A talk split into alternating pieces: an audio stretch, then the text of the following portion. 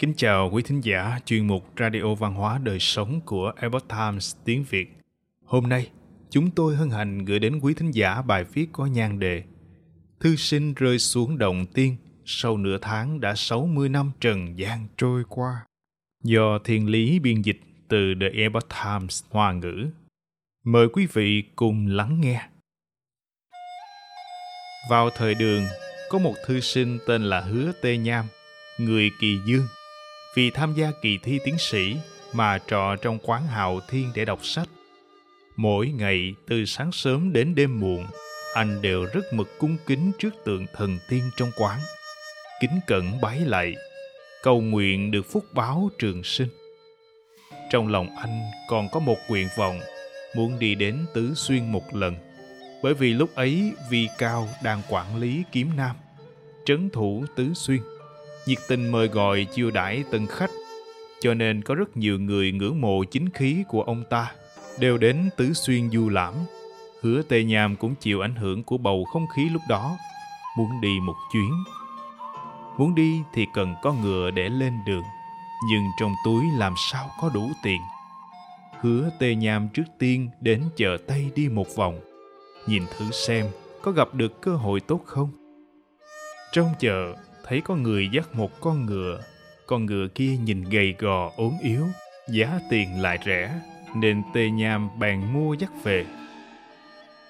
Hứa Tê Nham phải lặn lội đường xa mới đến được Tứ Xuyên.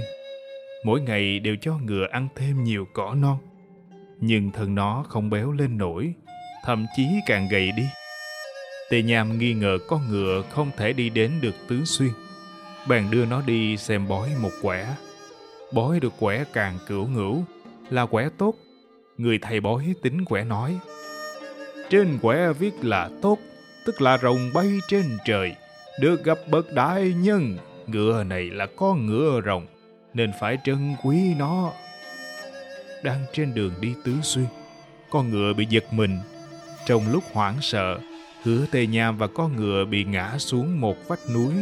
Sau khi định thần xoay người, anh bị ngã trên đống lá già đã tích tụ từ nhiều năm. May mắn không bị thương, nhưng anh ngước nhìn lên thì không còn thấy đỉnh núi, bốn phía cũng không tìm được đường ra. Trong chốc lát mất đi lý trí, nhìn thấy con ngựa gầy còm còn nằm bên cạnh. Hứa Tê Nham cởi bỏ dây cương và yên ngựa, để ngựa tùy ý đi lại. Anh tìm thấy một ít hạt dẻ trong đống lá khô to bằng nắm tay. Sau khi ăn xong thì không thấy đói nữa. Hứa Tê Nham đi lại trong vách núi, thử tìm lối ra. Bỗng anh phát hiện một huyệt động, vui mừng như đã tìm thấy cơ hội sống sót. Anh bèn tiến vào và thấy động rất sâu, giống như đường hầm dưới đất không biết thông đến nơi nào. Đường đi cũng không bằng phẳng, có lúc xuống có lúc lên.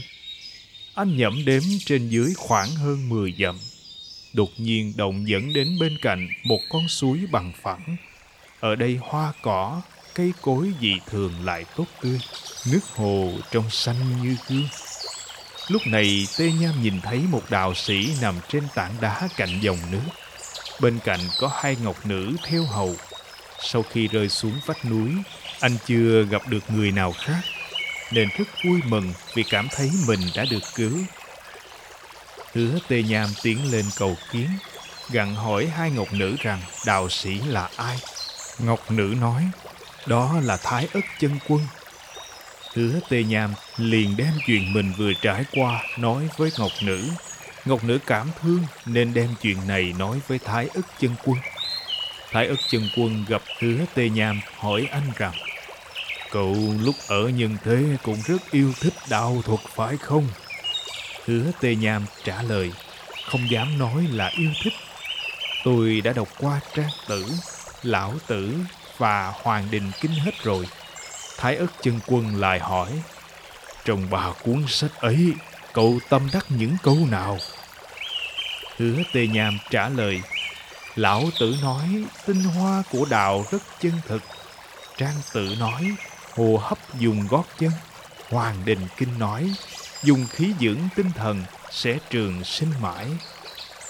Thái Ất Chân Quân cười nói, cậu rất gần với đạo rồi, có thể dạy dỗ được. Thái Ất Chân Quân bảo Hứa Tê Nham ngồi xuống, sau đó vừa rót cho anh ly rượu nhỏ, vừa nói: Đây là tụy đá, kê khang không có cơ duyên có được, cậu lại có được rồi. Nói rồi mời Tê Nham vào trong một gian phòng khác, bên trong còn có một đạo sĩ là Vĩnh Dương Tôn Sư.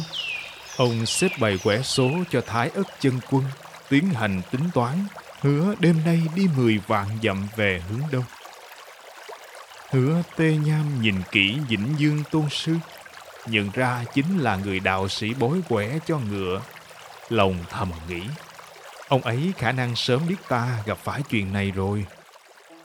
Tối hôm ấy, Hứa Tê Nham và Vĩnh Dương Tôn Sư đi cùng Thái Ất Chân Quân đến cầu đá núi Tây Long ở Đông Hải, tham gia gặp gỡ các vị chân quân. Trong số tiên khách ngồi ở đó có Đông Hoàng Quân, nhìn thấy Hứa Tê Nham liền vui vẻ nói: Cháu của Hứa Trường Sử quả thật có tướng tiên. Đến lúc trời sáng, Tê Nham lại theo Thái Ất Chân Quân hồi về trong đồng Thái Bạch.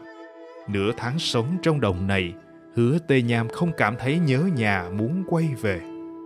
Thái Ất Chân Quân nói: Cậu đã uống tủy đá có thể trường sinh ngàn năm, không được tiết lộ, không được hoang dâm, thì có thể lại đến nơi này gặp gỡ. Sau đó, ông dẫn con ngựa Hứa Tê Nham từng cưỡi đến đưa cho anh.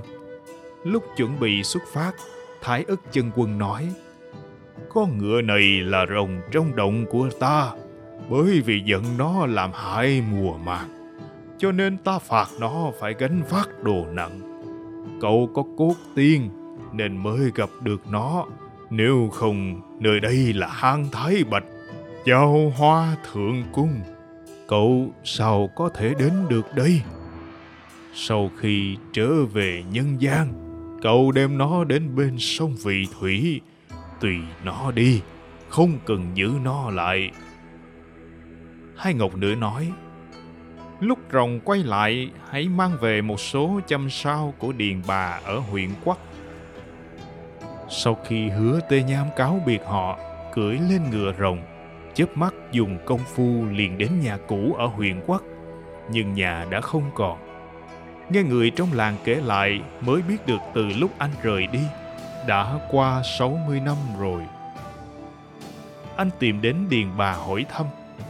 Điền Bà nói: Chị em Tứ Tiêu của nhà Thái Ức thường gửi thư mua châm. Vậy nên Hứa Tê Nham mang một ít châm, buộc vào yên ngựa, mang ngựa thả ở bên sông Vị Thủy. Ngựa liền biến thành rồng rồi bay đi. Lúc nhỏ, Hứa Tê Nham ở trong làng từng gặp được Điền Bà. Đến nay người trong làng chỉ có một Điền Bà, mà thân hình dung mạo lại cùng một người, có lẽ là tiên nhân. Vào năm cuối niên hiệu Đại Trung thời Đường Tuyên Tông, Hứa Tê Nham lại đến núi Thái Bạch ẩn cư.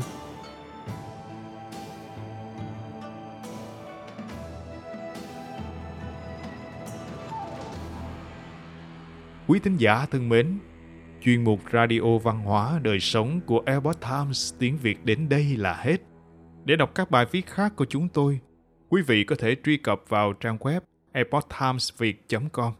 Cảm ơn quý vị đã lắng nghe, quan tâm và đăng ký kênh. Chào tạm biệt và hẹn gặp lại quý vị trong chương trình lần sau. Kính chúc mọi điều bình an và tốt lành đến quý vị cùng người thân.